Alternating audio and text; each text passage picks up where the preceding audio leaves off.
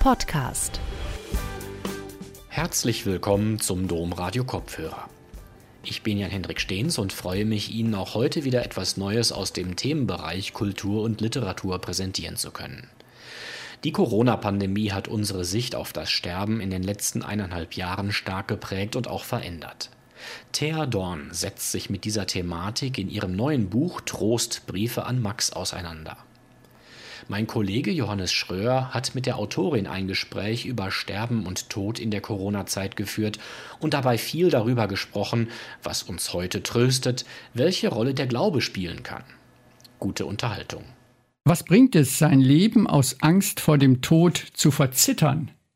lässt Thea Dorn in ihrem Buch Trostbriefe an Max ihre Heldin Johanna fragen. Johanna schreibt aber auch in einem ihrer Briefe an den Freund Max, der Tod ist der Inbegriff von roher, absoluter Macht. Er kommt, packt uns, foltert uns, zermalmt uns. Wer die Menschlichkeit verteidigen will, muss den Tod auf die Anklagebank setzen. Zitat Ende. Diese ungeheure Macht des Todes fährt uns gerade ja gehörig in die Knochen. Verzittern wir unser Leben, indem wir wie die Maus vor der Schlange sitzend auf die täglich wieder steigenden Corona-Inzidenzzahlen starren? Je weniger Spurenelemente vom Sinn, dem Tod verbleiben, desto größer ist die Angst vor ihm. Auch das ist ein Satz aus dem Buch von Thea Dorn. Und wir müssen wieder sterben lernen. Guten Tag, Frau Dorn. Einen schönen guten Tag. Äh, vielleicht drei Sätze zu Anfang zur Versuchsanordnung in Ihrem Buch. Äh, da ist die Briefeschreiberin Johanna, die ihre Mutter verloren hat. Auf tragische Weise ist die Mutter an Corona gestorben, auch weil die Mutter Warnungen während der Corona-Pandemie eben nicht nach Italien zu fahren ignoriert hat. Das bringt die Tochter Johanna gehörig zur Verzweiflung. Was tut sie denn gegen die Verzweiflung? Naja, zunächst mal wird sie von dieser Verzweiflung wie von einer Welle weggespült. Diese Johanna ist Journalistin, ist irgendwas in den 40ern, so ganz genau wird das im Buch nicht erzählt. Ähm, lebt in Berlin alleine, hat keine Familie, hat offensichtlich auch keinen Lebenspartner. Wir befinden uns bereits im Lockdown. Das heißt, sie ist da sehr isoliert. Und sie hat eine ja, doppelte oder fast dreifache Verzweiflung. Also sie hat mit dem Verlust dieser Mutter, sie ist Einzelkind, der Vater spielte keine Rolle. Also sie hatte ein offensichtlich sehr, sehr enges Verhältnis zu dieser Mutter. Eben, diese Mutter stirbt. Dann, was für sie zunächst mal das Allerschlimmste ist, sie durfte diese Mutter beim Sterben nicht begleiten. Diese Mutter lag in München, die Tochter ist in Berlin.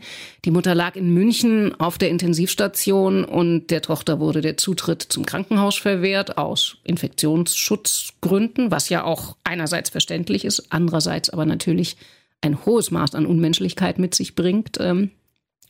Und dann ist diese Bestattung, also die Mutter war eine relativ bedeutende Schauspieleragentin. Das heißt, zu dieser Bestattung wollten viele Menschen kommen, ihre Schauspieler, die bei ihr unter Vertrag waren, Regisseure, befreundete Künstler. Die dürfen alle nicht wirklich an dieses Grab, immer nur in kleinen Neuner- oder Zehnergruppen und gefeiert. Also, was heißt gefeiert? Also ein, ein, ein, ein würdiges Beerdigungsfest, wie es dieser verrückten, eigenwilligen, über 80-jährigen Frau angemessen gewesen wäre, darf nicht stattfinden. Das heißt, die Tochter ist nicht nur mit dem Verlust, sondern auch mit dieser Trauer alleine gelassen.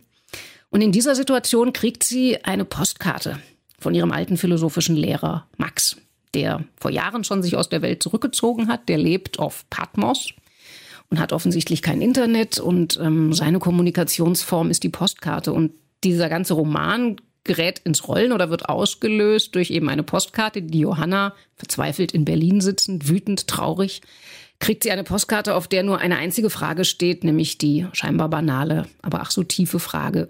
Meine liebe Freundin, wie geht es dir?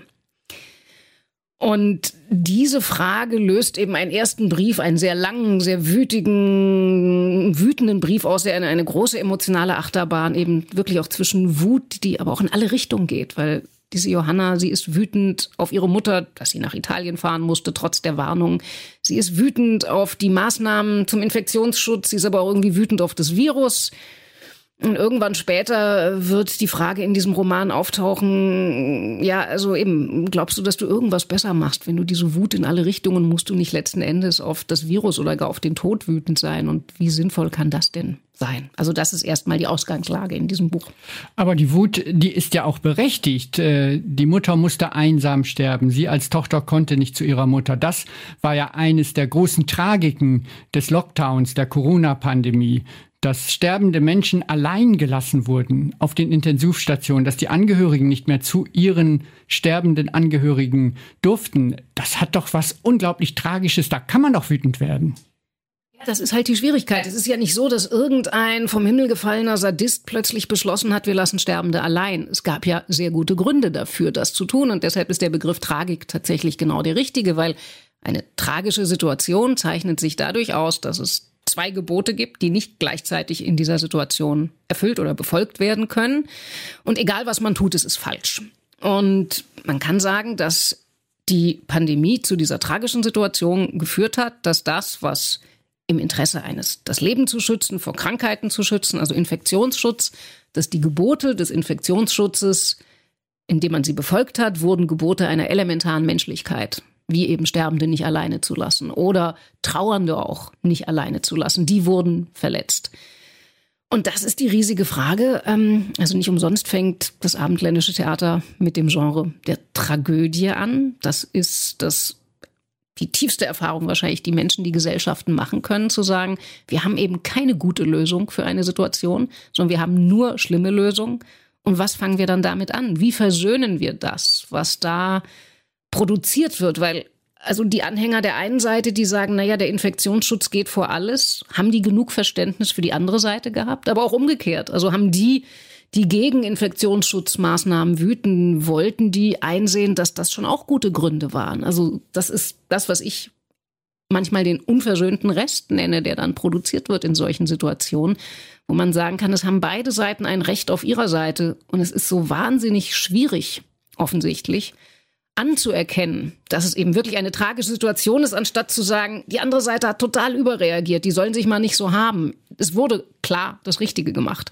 Das fällt uns offensichtlich noch viel schwerer, als es vor äh, über 2000 Jahren den Menschen im antiken Griechenland, die Tragödien geschrieben haben, gefallen ist anzuerkennen, dass diese Sehnsucht nach der guten, richtigen Lösung und zu wissen, ich bin doch auf der Seite der richtigen, dass es die nicht gibt in einer tragischen Situation.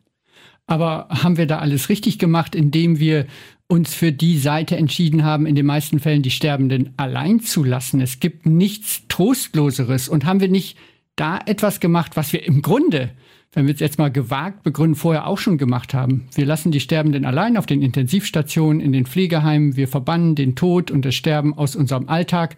Und einmal, auf einmal ist es jetzt extrapoliert. Und wir haben allzu schnell den Wissenschaftlern äh, geglaubt und sagen, ja, ja, ja, ist ja gut, wir dürfen gar nicht hin. Wir dürfen gar nicht mehr auf die Intensivstation. Aber wir sind vorher auch nicht dahin gegangen. Ja, das ist jetzt natürlich ein, ein riesiges Thema, was Sie ansprechen. Aber ich glaube, da, da muss man zwei Sachen auseinanderhalten. Sie haben natürlich völlig recht. Also die Verdrängung des Todes, dass man das möglichst auch, also ich glaube, viele von uns kennen das. Wann fängt man an, sich mit dem Gedanken zu beschäftigen, dass Eltern endlich sind? Fängt man sogar überhaupt mal an, mit denen darüber zu reden oder sagt man, oh Gott, oh Gott, bloß nicht, bloß nicht ansprechen, so verdrängen, verdrängen. Und dann passiert irgendwas eines Tages und dann steht man ratlos da und weiß nicht, was macht man jetzt mit der Krisensituation eben. Schiebt man dann Eltern in ein Heim, wo man denkt, naja, da sind sie ja wenigstens medizinisch einigermaßen betreut. Äh, fängt man selber an zu sagen, ich muss jetzt auf einmal eine Rolle annehmen, für die ich überhaupt nicht vorbereitet war, indem ich zur Pflegerin meiner Eltern werde. Das sind ja alles die Fragen. Also auf einmal schlägt das Schicksal zu und wir haben nie wirklich vorher genug drüber nachgedacht oder drüber geredet. Das Schwierige, und das hat eine viel längere Geschichte, da haben Sie völlig recht, das Schwierige oder Tückische dieser pandemischen Situation war ja, dass man ja den Tod nicht nur verdrängt hat, sondern auch alles tun wollte, um zu verhindern, dass viele Leute sterben. Und da sind wir uns, glaube ich, doch alle einig, dass das ja erstmal ein völlig legitimes Ziel ist. Also wir können ja keine Gesellschaft sein, die sagt, es ist uns völlig wurscht, ob hier 10.000, 50.000, 100.000, 200.000 sterben. Das ist auch mit einer zivilen Gesellschaft diese Haltung nicht verträglich. Die Schwierigkeit ist nur, oder wo mein Unbehagen auch einsetzte, dass ich mir eben nicht sicher war, also ich habe so gesehen politisch erstmal Verständnis, dass man radikale Maßnahmen zur Eindämmung dieser Pandemie zumindest in den ersten Monaten ergreifen musste. Mein Problem ist, dass ich den Eindruck hatte, es gab nicht genug Verständnis oder Anerkennen, was man darüber eben für ein Leid auf der anderen Seite erzeugt. Also ich hatte häufig den Eindruck, dass es so eine Stimmung gab wie, ja, ja, das ist alles nicht schön, das ist alles schrecklich, dass da Menschen einsam sterben und trauern müssen, aber dass das mehr ist als einfach nur schrecklich, sondern wirklich auch ein existenzielles Unrecht. Das kam meiner Wahrnehmung nach nicht genug zur Sprache. Da wurden auch, also die, ich meine, mir ist diese Geschichte, ich werde häufig gefragt, oh Gott, ist dir das selber passiert? Ist das die Geschichte des Sterbens deiner Mutter? Wo ich sage, nein, ähm, Gott sei Dank nicht. Ähm, ich war, konnte dabei sein vor 13 Jahren, als meine Mutter starb und ich weiß, wie wichtig das für mich war. Dieser Roman ist eher, und dafür ist aus meiner Sicht Literatur ja da, ähm, dass man ich habe mir diese Frage gestellt, als das losging, als die ersten Geschichten kamen und ich sie eben auch aus meinem Umfeld gehört habe, dass Leuten verwehrt wurde, bei ihren sterbenden Angehörigen zu sein, wo ich dachte, was, was hätte ich gemacht? Und diese, und da kann ich auch keinen entspannten Essay drüber schreiben, deshalb musste ich einen Roman schreiben. Weil diese Sorge, dass ich jetzt äh, mich nicht missverstehen, aber salopp gesprochen zur Terroristin geworden wäre, dass ich gesagt hätte, ich muss mit jeder Macht in dieses Krankenhaus. Ihr sperrt mich nicht aus. Also ich hätte meine Hand nicht ins Feuer legen wollen, dass es nicht zu sehr hässlichen Szenen mit der Ordnungsmacht wie in Antigone gekommen wäre, wenn man mir gesagt hätte, nee, hier nix da, äh, Infektionsschutz draußen bleiben. Ich hätte wahrscheinlich wirklich gebrüllt, da drin liegt meine Mutter im Sterben, ich gehe da jetzt rein.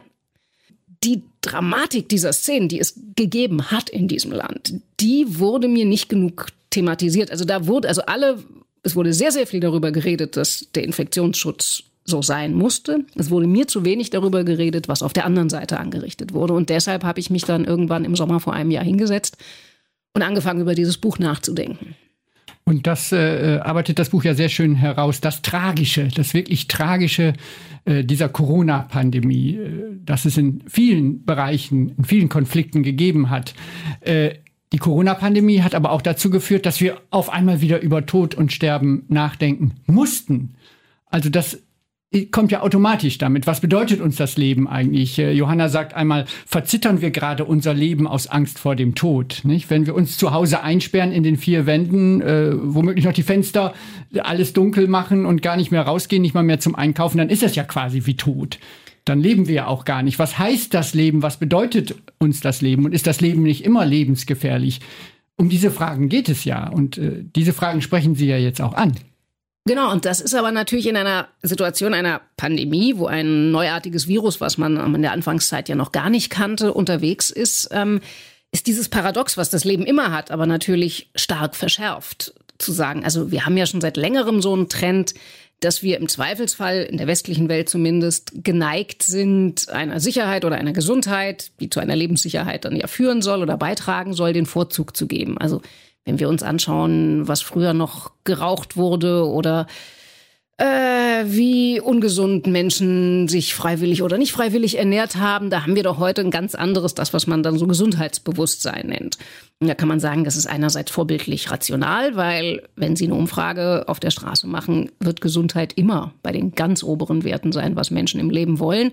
Und jeder, der schwer krank ist, wird auch weiß, wovon die Rede ist, wenn auf einmal die Physis äh, nicht mehr will oder eben eine schwere Krankheit dazu kommt. Das ist nicht leicht, damit seinen Frieden zu machen und zu sagen, ich behalte trotzdem die Lebensfreude. Ich kenne einige, in dem Fall würde sogar ich das Wort begnadet in den Mund nehmen, begnadete Menschen, denen das gelingt, die, obwohl sie schwer krank sind, ein immenses Maß an Lebensfreude haben, was ich sehr, sehr bewundernswert finde, aber wo ich auch ehrlich sage, ich wäre mir selber nicht sicher, ob ich das kann. Und das ist aber natürlich und das spürt man wahrscheinlich auch in, bei diesem Buch. Das ist schon eine Haltung, die ich sehr bewundere. Und ich lasse diese Johanna, die auch eher ein Gewächs ihrer Zeit ist und natürlich auch sagt, ja klar, äh, ich, ich will gesund bleiben, weil ich kann mir gar nicht vorstellen, meinen Frieden mit einer Krankheit oder mit einem Kranksein oder gar mit der Aussicht auf einen möglicherweise baldigen Tod zu machen. Damit kann ich keinen Frieden schließen. Ich will, dass diese, ich habe nur dieses Leben. Ich glaube an kein Jenseits. Ich will, dass dieses Leben äh, so lange wie möglich geht und rattert aber damit natürlich in, in das Paradox, was Sie ja jetzt zitiert haben, zu sagen, also wenn ich einerseits will, weil ich glaube, es gibt nur dieses Leben, dass dieses Leben besonders lange geht, und ich deshalb aber quasi alles unterlasse aus Angst vor Gefährdungen, was dieses Leben erfahrungsreich und im triftigen Sinne lebendig vital macht, ist das dann nicht absurd? Also was, was verlängere ich dann genau? Ist es das schiere biologische Weiterexistieren? So eine schiere Alltagswohlbefinden eben. Ich bin halt irgendwie gesund und es tut nichts weh, aber ansonsten weiß ich, wenn ich ehrlich bin, eigentlich auch nicht mehr genau, warum ich morgens aufstehe und was ich auf dieser Welt mache. Und das ist, glaube ich, das Paradox, was wir durch die Pandemie schon erfahren haben, dass es, ähm, also man kann die Zahlen jetzt äh, glauben oder nicht, aber wenn man liest, dass zum Beispiel angeblich die Nachfrage nach psychotherapeutischer Hilfe um 40 Prozent, das ist eine Menge Zahl, um 40 Prozent gestiegen ist seit der Pandemie, kann man daraus nur schließen, es muss sehr, sehr viele Menschen geben, die obwohl, ihnen in der, obwohl sie in dem Sinne gut durch die Pandemie gekommen sind, dass sie nicht gestorben sind, aber offensichtlich keine richtige Ahnung mehr haben, wie sie das mit diesem Leben weiter hinkriegen sollen. Das ist ein großes Problem. Mit dem Leben und auch mit dem Sterben und dem Tod. Äh, denn wir leben in einer säkularen Welt. Auch Johanna ist jetzt keine gläubige Frau. Also wie ist das denn, wenn die Seele nicht unsterblich ist? Dann gibt es doch auch keinen Trost. Auch das erfährt Johanna ja, oder?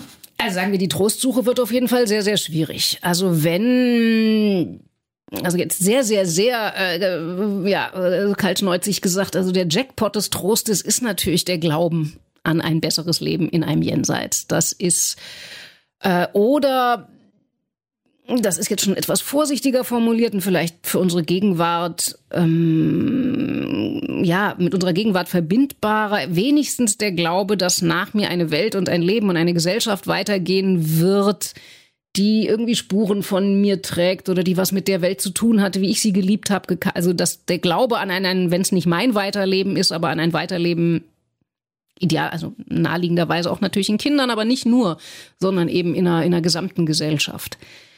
Wenn das aber auch, und ich glaube, deshalb im Augenblick gibt es schon zwei Ängste oder zwei Krisen, die sich befeuern. Also es sind ja nicht wenige Menschen, die eine massive, so, massiver Sorge sind, dass gar nicht so klar ist, wie das mit diesem Planeten überhaupt weitergeht, ob wir uns nicht gerade alle äh, die Höllenfeuer am Horizont anzünden und ähm, hier verdampfen.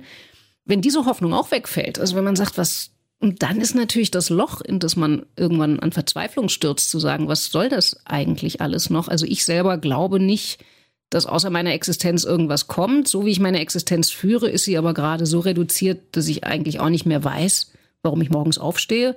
Und wenn ich mir den Planeten angucke, weiß ich schon gleich gar nicht, wie das alles weitergehen soll. Also ich würde sagen, wir haben, also bin Jahrgang 1970, und aus meiner bewussten Lebenszeit würde ich sagen, wir hatten noch nie eine so trostlose, ja, teilweise auch an Verzweiflungsgefühlen entlang schrammende Zeit wie jetzt.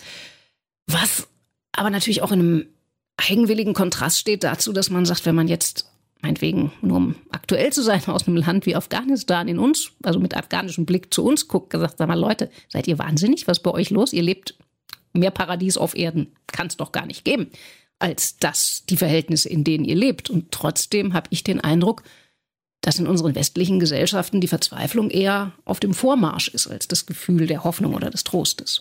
Ja, woran kann das liegen? Denn wir leben ja wirklich im Paradies. Und wenn es uns gelingt, die normale Lebenserwartung ist ja bei Männern 80, bei Frauen 85 Jahren, ein schönes, lebenssattes Leben geführt zu haben, können wir uns auch doch zufrieden auf die Pritsche legen und die Augen schließen und sagen, ja, das war toll, das war mein Leben, jetzt kann ich auch gehen und es ist mir egal, was danach kommt, weil mein lebenssattes Leben ist mir Sinn genug. Aber das scheint uns ja nicht zu gelingen, oder? Naja, das ist halt die Frage, wie lebenssatt dieses Leben ist. Und also das ist auch eine der Stationen, die Johanna in diesem Buch gedanklich und emotional für sich ausprobiert. Das ist ja eher, was sie umreißen, so eine stoische Haltung zum Leben. Also der Stoiker ist ja auch nicht unbedingt überzeugt oder genau genommen gar nicht, glaubt er gar nicht daran, dass er einen attraktives Jenseits äh, hat, das auf ihn wartet, sondern der Stoiker geht davon aus, aber das ist der Punkt, also zumindest die Schule der Stoa, mit der sich Johanna dann, mit der sie konfrontiert wird im Roman, der sagt, naja, wenn wir das nüchtern betrachten, so doll ist dieses Leben ja eh nicht. So gesehen muss man auch eigentlich gar nicht so traurig sein, wenn es dann vorbei ist.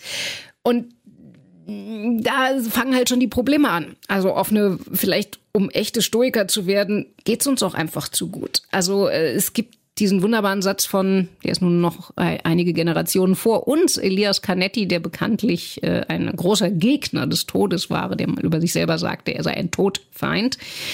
Elias Canetti sagt diesen wunderbaren Satz, ich, ich habe so schwer, ich lebe so gerne.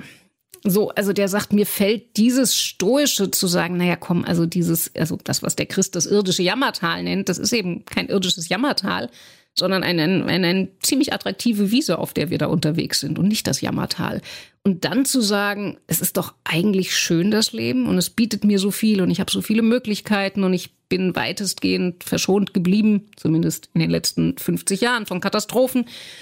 So, und warum soll ich jetzt leichtfertig sagen, na ja, dann ist halt morgen Schluss mit diesem Leben? Das, das ist auch, ich finde, das ist wirklich eine der, der, das ist eine der großen Paradoxien von Wohlstands, von säkularen Wohlstandsgesellschaften, dass sie natürlich in dem Maße, in dem sie ein hochangenehmes Diesseits produzieren, die Sinnperspekt mit der Sinnperspektive kriegt man ein Problem, weil man sagt, naja, also wenn ich nicht mehr ans Jenseits glaube, wenn es Fragezeichen gibt, ob das dann eben aber auch überhaupt mit diesen Wohlstands, also wenigstens das irdische Paradies für meine Nachkommen erhalten bleiben wird, wenn das alles mit Fragezeichen versehen ist, dann steht man eben sehr, sehr äh, nackt auf einmal da, seelisch gesprochen. Fehlt uns denn auch nicht das, was früher vielleicht die Kunst des Sterbens das ist jetzt auch hoch ins Regal gegriffen, ist aber auch ein Zitat, äh, genannt wurde. Also früher war das ja alles unglaublich auch aus dem christlichen Verständnis ritualisiert. Ich fange an mit der Krankensalbung. Das ist ein Sakrament, ein heiliges Sakrament. Nochmal nicht den versehrten Körper zu salben, auch den versehrten Körper zu schätzen, nochmal anzuschauen. Dann äh, die Sterberituale, die Beerdigung, danach die, dies langsame Verabschieden, das Sechs-Wochen-Amt, das Jahresamt. Das hatte ja eine, eine Liturgie, die unglaublich ausgeklügelt war. Fehlt uns das nicht auch sowas? Ich fürchte ja. Ähm, also die interessanteste Verschiebung ist ja, wenn man sich anschaut, also für einen Christen zumindest, war ja die Vorstellung, dass man unvorbereitet plötzlich aus dem Diesseits gerissen wird, war die schlimmste Vorstellung. Und das führte aber ja dazu, weil man eben sagt, das Schlimmste, was mir passieren kann, ist unvorbereitet zu sterben. Deshalb, weil man wusste, man kann jederzeit, in damaligen Zeiten ohnehin, also wenn wir jetzt über das Mittelalter reden, war die Wahrscheinlichkeit, dass man den morgigen Tag erlebt, deutlich geringer, als sie heute für einen Menschen in mittleren Jahren ist. Deshalb musste man sofort, also eigentlich sehr früh im Leben anfangen. Und man hatte natürlich auch das Sterben von Geschwistern, Müttern im Kindbett viel dichter an sich dran gehabt, als wir das dank des medizinischen Fortschritts heute haben. Also sprich, man musste schon als relativ junger Mensch, war man vom Tod umgeben. Und man hat sich auch selber, weil man eben nicht unvorbereitet sterben wollte, war der Tod schwang als Möglichkeit im Leben ständig mit. Wenn man sich jetzt heute anschaut, und das geht aber eigentlich ja schon seit, also das ist jetzt nicht heute heute, sondern seit, äh, würde ich sagen, fing im 19. Jahrhundert wahrscheinlich sogar an, wurde ja eher zur Idealvorstellung des Todes am liebsten wäre es mir, ich würde ohne irgendwas mitbekommen haben im Schlaf sterben. Also eine genaue Umkehrung. Also das Ideal wäre, nie an den Tod gedacht zu haben und dann wache ich halt eines Morgens nicht mehr auf und dann bin ich auch nicht mehr ich, sondern einfach weg und es gab nie ein Problem. Und das ist wirklich das krasse Gegenteil. Und ganz viele Leute sagen auch, mit denen ich gesprochen habe, nee, vom Tod, weil eben bin ja dann weg. Äh, vom Tod habe ich so gesehen keine Angst, aber ich habe vom Sterben solche Angst. Und das ist ja auch begreiflich. Also ich habe einen Sterbensprozess aus der Nähe mitgekriegt. Ähm, wenn man nicht fest im Glauben ist, ist das auch wirklich einfach erstmal ein, kann man nicht anders sagen, physischer, organischer Prozess, den man da erlebt. So gesehen will ich mich überhaupt nicht lustig machen über irgendjemanden, der sagt, ich habe Angst vor diesem Prozess. Äh, und das ist aber genau diese Schwierigkeit. Also, und so landen wir eben bei dem, was Sie ja eingangs oder vorhin beschrieben haben, diese, diese Verdrängung und Auslagerung dieser Prozesse, weil wir können uns keinen sinnvollen Reim mehr drauf machen. Also es ist eben, wenn der Glaube wegbricht, dass dieses Sterben der Übergang in eine andere Welt, in ein anderes Leben ist, dann ist das der Übergang ins Nichts.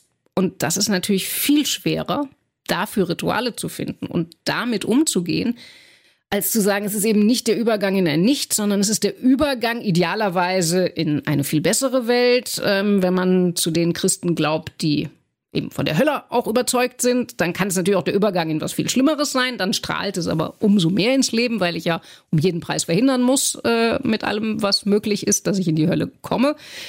So, aber wenn das alles weg ist, also Rituale für den Übergang ins Nichts zu finden, ist, glaube ich, eine viel, viel schwierigere Aufgabe als Rituale für den Übergang hoffentlich ins Paradies zu finden. Aber wenn Sie das so klipp und klar sagen, äh, die meisten glauben, dann bin ich halt weg, dann ist nichts. Also wenn ich daran zurückdenke, ich habe das auch jetzt ein, zweimal erlebt, jemanden zu begleiten, der gestorben ist, dann erwische ich oder dann erlebe ich bei vielen, die da herumstehen, doch immer wieder so diese Versuchung, diese Spurenelemente. Ha, sie gucken aus dem Fenster, einmal war es der Fall, da war ein Regenbogen draußen. Und plötzlich, selbst die säkularsten Personen sagen, es ist für mich sehr tröstlich, mir das gerade vorzustellen, mhm. wie über den Regenbogen es irgendwie weitergeht, so wie im Alten Testament bei der Arche Noah, da gibt es ja mhm. dieses Motiv sehr zahlreich. Also man kann doch gar nicht, keiner kann doch von sich 100 Prozent sagen, so Ausschluss aus, nichts, jetzt ist nichts. Das ist doch immer auch ein, das ist doch immer sehr schwankend alles, oder? Ähm, würde dieser Beschreibung folgen. Also mir ging es auch so, nachdem meine Mutter dann tatsächlich tot war, dass ich dachte, naja, sie ist ja nicht irgendwie ganz weg. Irgendwas ist doch da. Das ist aber natürlich eine, das ist ein flüchtiges Gefühl. Das verblasste auch. Also ich würde auch sagen, ich hatte in den Wochen nach dem Tod meiner Mutter ähm, dachte ich, nee, nee, irgendwie, da ist von ihr, irgendwas von ihr ist hier noch um mich rum und im Raum. Und ich würde das aber jetzt 13 Jahre später, kann ich dem Satz immer noch irgendeine Form von, von Sinn abgewinnen, aber eher in dem nüchternen Sinne zu sagen, natürlich ist was von ihr noch immer da, weil ich von ihr geprägt bin, weil es die Erinnerungen gibt, weil, hm, aber es ist nicht mehr in dem Sinne, also das würde mir jetzt schwerfallen, äh, jetzt ein Gefühl abrufen oder eine Stimmung abrufen zu können, in der ich den Eindruck habe, dass von ihr, also nicht Erinnerungen an sie, sondern tatsächlich, dass irgendwie sie in einer Weise noch irgendwo ist, finde ich schwer beschreibbar. Und das ist, glaube ich, schon eine andere Haltung, als wenn man überzeugt ist, dass es einen Ort gibt, wo die Seelen sind, ähm, als zu sagen, naja, irgendwie ist ein, eine, solange noch, also der, die andere Position zu sagen, solange noch an einen Menschen Erinnerung besteht, ist er nicht ganz weg, sondern es ist was von ihm da. Was ich auch glaube, äh, aber das ist schon was anderes, oder? Als zu glauben, da ist ein Ort, eben ein Paradies oder was auch immer, wo die Seelen aufgehoben sind. Ja, mit den Jenseitsvorstellungen, das ist ja so eine Sache. Nicht umsonst kannte das Alte Testament gar keine Jenseitsvorstellung. Das ist ja eine späte Entwicklung mit dem Christentum beginnend und dann im Mittelalter diese Schreckensszenarien, die ja offensichtlich auch dazu entwickelt wurden, um Macht auszuüben ja, über andere Menschen. Disziplinieren, genau. Also genau. indem man eben mit dem Höllenfeuer oder Fegefeuer erstmal und dann Höllenfeuer drohen konnte, hat man ja sich gehorsam ja. im Diesseits organisiert. Geschenkt, das meine ich hm. natürlich ja. nicht. Aber so wie mhm. Sie es gerade beschrieben mhm. haben, würde ich auch äh, den Glauben beschreiben. Mhm. Der lässt sich ja auch nicht abrufen. Wenn ich sonntags in den Gottesdienst gehe, dann erwischt es mich manchmal, dass ich müde bin, habe Samstag gesoffen und sonst was. Da habe ich nichts davon. Denke ich, warum bin ich mhm. da überhaupt hingelaufen? Das sind ja seltene Augenblicke. Augenblicke, mhm. so wie Sie das vielleicht empfinden, wenn Sie ein Gedicht von Gryphius lesen oder eine Schubert-Musik hören. Mhm. Da empfinden Sie ja auch etwas, was über das rein Materielle hinausgeht, oder? Mhm. Ja, also ich glaube schon, also so gesehen ist ein interessanter Dialog zwischen einer Agnostikerin und einem Gläubigen, dass es bei Ihnen auch eher eine teilweise Tagesform oder Stimmungsfrage ist, ob man, also dass ich mir das vielleicht auch zu naiv vorstelle, dass der gläubige Mensch immer felsenfest in seinem Glauben sei. Ähm, Vielleicht habe ich da Luthers Ringen mit dem Zweifel für ein zu großes Erfolgsprojekt, dass auch der Katholik das los sei, den Zweifel. Nein, also vielleicht ist es dann gar nicht so unterschiedlich. Also ich würde auch sagen, es gibt diese Momente, ähm, wo natürlich der Eindruck ist, und das hat aber auf eine interessante Weise bei mir dann auch häufig doch auch was mit einer Natur zu tun, also wo es so Stimmungen in der Natur gibt, also ohne dass ich jetzt irgendwie pantheistisch glauben würde, dass da irgendwie äh, Gott im Baum oder in der Wolke oder wo auch immer sitzt, ähm, gibt es aber da so ein Gefühl zu sagen, doch, doch, irgendwo ist da noch ein Raum, ein Ort hinterm Horizont, bildlich gesprochen, wo vielleicht eben ja, aber das hat auch damit zu tun, sobald wir, wie Sie, da jetzt nach Worten dafür suchen, ja, dann zerrinnt uns das es ist wie eine Sand Stimmung, zwischen es ist ein den Gefühl, Fingern. Ja. ja. Also das eben so gesehen ist die Musik natürlich, also deshalb ist sie für mich auch so wichtig, äh, dass sie, dass es da ein ganz komisches Gefühl also eben das ein zentral oder das zentrale Such, die zentrale, die zentrale Suche in dem Roman ist ja die nach Trost, weil er eben nicht einfach zu haben ist. Und ich würde sagen, das elementare Gefühl von einem Getröstetsein ist eigentlich fast wortgleich mit gehalten sein. Also das ist da eben nicht dieses Gefühl, ich bin alleine und verlassen, das ist die maximale Trostlosigkeit, sondern das Gefühl, irgendwie bin ich eben gehalten oder noch pathetischer gesagt, umarmt von, von irgendwas. Und dieses Gefühl gibt es für mich eben manchmal auch tatsächlich in der Musik, wo ich sage, wenn ich diese Töne höre, ähm, denke ich, ja, da ist irgendwas, wo meine Trauer nicht alleine ist. Und das gibt es aber eben auch tatsächlich manchmal in der Natur, wo ich denke, wenn ich irgendwo am Waldrand sitze oder am Strand oder in den Bergen oder egal wo, einfach auch manchmal nur in Berlin in einem Park in den Baum gucke, der über mir rauscht, denke ich, hm, Mensch, also das ist der nächste wichtige Punkt. Ich glaube, solange sich der einzelne Mensch für den kompletten Nabel der Welt hält und er das Allerwichtigste ist, ist es auch ganz schwer mit dem Trost. Also interessanterweise, also das Gefühl der Verzweiflung wirft einen ja sehr auf sich selber zurück. Und das Interessante ist, dass man dieses Gefühl eigentlich nur los wird, wenn man anfängt, ein Stück von sich auch zurücktreten zu können. Also dieses sich gehalten fühlen kann man interessanterweise besser, wenn man aufhört, permanent ich, ich, ich, ich, ich und meine Verzweiflung zu denken. Sondern wenn man sagt, nee, da draußen ist eine Welt, da draußen ist was und da bist du ein Teil davon. Das ist, würde ich sagen, der beste Weg zu Trost, den ein jetzt nicht im traditionellen Sinne gläubiger Mensch hat. Diese Erkenntnis zu sagen, du bist Teil von was viel, viel Größerem und dieses viel Größere hält dich dann auf eine Weise. In dem Moment, in dem dir das klar wird, in, also solange ich selber denke, nur ich und mein Schmerz und ich so verzweifelt und warum alles so ungerecht auf der Welt, ist man tendenziell auch untröstbar. Und das ist natürlich auch ein großes Thema in dem Buch. Erstmal zu sagen, also diese Johanna am Anfang, die wütet ja auch im Wesentlichen, die, die will auch nicht getröstet werden. Und das ist, glaube ich, schon auch ein Zug unserer Zeit, dass die Leute auch suchen zwar irgendwie Trost, aber viel mehr wollen sie noch, dass jemand verantwortlich gemacht wird für etwas, was nicht so gelaufen ist wie sie. Sie wollen den Verantwortlichen zur Rechenschaft ziehen. Weil Trost ist ja auch eine Anerkennen, da sind Dinge passiert, die jenseits meines Einflusses sind. Ich muss anerkennen, es ist was passiert, wie ich nie wollte, dass es passiert. Und wie mache ich damit jetzt meinen Frieden? Also es ist ja auch eine eine Kunst, seinen Frieden mit einer Kapitulation gewissermaßen zu machen. Und das tun wir erfolgstrainierten Menschen überhaupt nicht mehr gerne. Also wir sind ja darauf abonniert, zu performen, uns zu optimieren, zu sagen, nun ja, es ist überhaupt nicht so gekommen, wie ich wollte und ich kann trotzdem meinen Frieden damit machen. Das ist sehr gegen den Zeitgeist. Aber Johanna hat so ein bisschen Angst auch vor dieser, was sagt sie, Christendemut oder was sagt sie einmal jetzt? Äh, werde ich ja, ich glaube, nicht sie zitiert da sogar noch den in dieser Frage sehr unhöflichen Heinrich Heine, der, glaube ich, sogar christliche Hundedemut sagt, äh, Ja. der da böse Ja, vom Leder gezogen Aber das ist doch genau das. Das ist doch genau die Sache. Weg vom Ich, Ich, Ich. Also, wie Sie das in der Natur beschrieben haben, wenn ich morgens zur Arbeit fahre, es ist 7 Uhr morgens, der Dom ist schon auf. Ich gehe ganz allein, bin ich im Dom, setze mich da hinten hin, habe irgendwie noch eine halbe Stunde Zeit. Die Orgel spielt auf einmal, ich sitze da allein im Dom. Plötzlich hat das auch nicht immer, aber es kann Augenblicke der Selbstvergessenheit und der Größe und des über mich hinausfühlens haben, die ich äh, auch nur deswegen habe, weil ich mich plötzlich nicht mehr gespiegelt sehe in den tausend Eitelkeiten der Welt. Ja, äh, das ist eine schöne Beschreibung, genau. Und Kölner Dom ist nun wirklich auch äh, ein maximaler Ort wahrscheinlich. Und wenn dann auch noch die Orgel dazu kommt, also ich würde sagen, es tut's, also für mich tut's wirklich manchmal äh, im Sommer in einem Park auf dem Rücken liegen und in die Linde gucken, die über mir rauscht. Äh, es kann sich was Ähnliches einstellen. Und vielleicht ist aber auch schon wieder diese Sehnsucht, dass man das konservieren kann als ein festes Gefühl, was 24 Stunden am Tag abrufbar ist, ist wahrscheinlich schon genau wieder so eine Krankheit unserer Zeit, wo man sagt, mit einem Klick Lieferservice, Ja. äh, Amazon Prime wird dir sofort geliefert. Und das ist eben Das ist- vielleicht auch eine Erkenntnis, zu der man sich durchringen muss, dass das Gefühl, gehalten, gehalten zu sein, getröstet zu sein, äh, eben nicht abrufbar ist, sondern eher was äh, von einem Schmetterlingsflügel hat, der einen streifen kann oder nicht streifen kann in einem glücklichen Tag und eben nichts, was ich mit Klick im Internet bestellen kann. Das ist wahrscheinlich auch eine Haltung, ähm, die man sich sehr, was man sich sehr klar machen muss, dass man auch was Falsches erwartet und was Falsches sucht, wenn man sagt, aber das muss doch 24 Stunden robust abrufbar sein. Äh, Gott hat uns nicht den Geist der Furcht gegeben, sondern den der Kraft, der Liebe und der Besonnenheit. Das ist ein Paulus-Zitat aus dem Neuen Testament. Können Sie damit was anfangen? Unbedingt. Ähm, also der Geist der Furcht ist ein fürchterlicher Geist. Also es ist nicht nur ein Geist der Furcht, sondern er ist auch, glaube ich, selber fürchterlich, weil wenn sich die Angst, also jeder von uns hat Angst, ein Leben ohne Angst ist monströs, aber wenn die Furcht sich verhärtet und auch zu so einem diffusen Lebensmisstrauen, also dass man an jeder Ecke eine Gefahr wittert und nur noch sich von Gefahren umzingelt fühlt, ist man natürlich auch bereit, jedem hinterherzurennen, der einem anbietet, er habe irgendein Rezept, einem diese Gefahr vom Hals zu schaffen. Das macht einen im hohen Maße manipulierbar.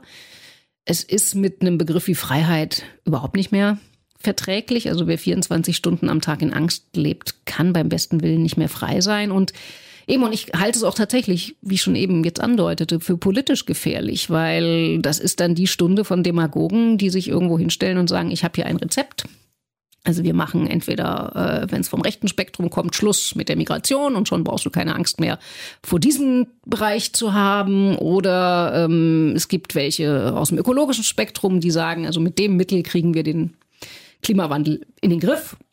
Anstatt zu sagen, wir wissen es noch nicht mal sicher, selbst wenn wir unser aller, aller, allerbestes weltweit versuchen, kann es diese Garantie eigentlich nicht geben.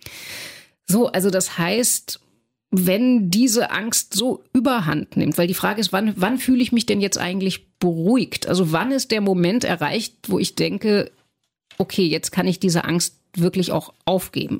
Also die interessante Erfahrung, die ich mache, wenn ich mich so umschaue bei Leuten, die eher ängstlich sind und besonders darauf bedacht sind, Sicherheitsmaßnahmen zu ergreifen oder nach Sicherheitsmaßnahmen rufen, wenn dann eine Sicherheitsmaßnahme ergriffen wurde, setzt nicht die Seelenruhe ein oder der Seelenfrieden, sondern dann wird eher entdeckt, aber da ist doch noch ein Schlupfloch. Da kann doch noch eine Gefahr durchkommen. Das ist doch jetzt noch nicht wirklich sicher. Und deshalb, ich fürchte, das ist eine endlose Spirale. Also das ist vielleicht vergleichbar mit dem, was man dann äh, christlich den Sprung in den Glauben nennen kann, ist dieser Sprung in die Zuversicht. Sagen, ich muss jetzt irgendwann auch einfach mal anfangen zu glauben, dass nicht immer das Schlimmste passieren wird.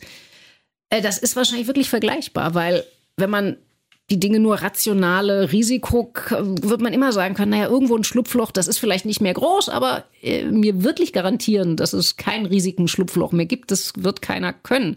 Und deshalb komme ich auf dem Weg nicht weiter. Ich kann die Welt noch so zustellen mit Sicherungsmaßnahmen, das wird es nicht geben. Und diese Entschlossenheit zu sagen, doch, ich vertraue jetzt was. Also das ist wahrscheinlich das Erbe an religiöser Gestimmtheit, die jede Gesellschaft, die funktionieren will, braucht. Oder sie landet eben, fürchte ich, wirklich in tendenziell totalitären Gewässern, weil wenn das alles an den Staat delegiert wird, sagen, du bist dafür zuständig, dass ich die Angst nicht habe, dass ich die Angst nicht habe, dass ich die Angst nicht habe. Also keine Missverständnisse. Natürlich soll ein Staat, äh, das ist seine Aufgabe, Bürger zu schützen und in dem Sinne für Sicherheitsmaßnahmen zu sorgen. Das ist ganz klar. Aber ich habe den Eindruck, dass wir da im Augenblick eher Gefahr laufen, was zu überdehnen und zu sagen, also unsere, unsere Verunsicherung können wir nicht letztlich an die Politik oder den Staat delegieren, sagen, du bist für alles zuständig, dass ich ein Sicherheitsgefühl kriege, weil ich glaube, wir verwechseln eben manchmal so ein rationales Sicherheitsgefühl zu sagen, ja, ich lebe in einer Gesellschaft, wo ich mir wo ich keine Sorgen haben muss, wenn ich auf die Straße gehe, werde ich vom nächstbesten überfallen und hier ist Tovabo und Chaos das ist noch kein Seelenfrieden. Also das, was wir jetzt, also was ich in diesem Buch auch meine, dieses Gefühl zu sagen, ja, ich kann morgens ohne diese fundamentale, diffuse Angst aufstehen, sondern ich kann einigermaßen zuversichtlich aufstehen. Das kann kein Staat der Welt herstellen. Das ist ein innerer Vorgang. Seelenfrieden ist ja auch ein sehr schönes Wort. Jetzt könnten wir noch lange über die Seele reden, äh, aber vielleicht bleibt auch nur die Erkenntnis übrig, dass wir alle uns bewusst machen sollten, das Leben ist lebensgefährlich. Also wir können noch so oft unsere Herzfrequenz mit unserer Smartwatch messen, wir können uns noch so stärkere Lockdowns äh, äh verordnen. Das Leben bleibt lebensgefährlich, oder?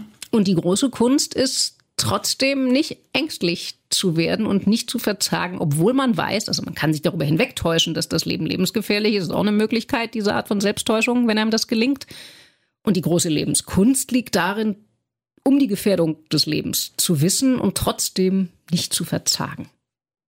Vielen Dank, Thea Dorn für ihr Buch Trost, das wichtige und erhellende Fragen stellt. Das Leben lässt sich nur umarmen, wenn ich bereit bin, auch den Tod zum Umarmen. Das ist auch ein Satz, den Johanna in dem Buch Trost Briefe an Max schreibt. Wir müssen auch wieder sterben lernen. Ja, so schwer das vielleicht auch sein mag. Das Buch von Thea Dorn hat gewiss keine Antworten, aber es gibt uns einige Hinweise, wie das vielleicht gelingen könnte, wie wir uns auf Zehenspitzen und mit aller Behutsamkeit dem großen Thema Sterben und Tod nähern können. Trostbriefe an Max. Das Buch ist im Penguin Verlag erschienen. Es hat 170 Seiten. Es kostet 16 Euro. Vielen Dank. Gern geschehen. Domradio Kopfhörer. Weitere Informationen finden Sie auf domradio.de.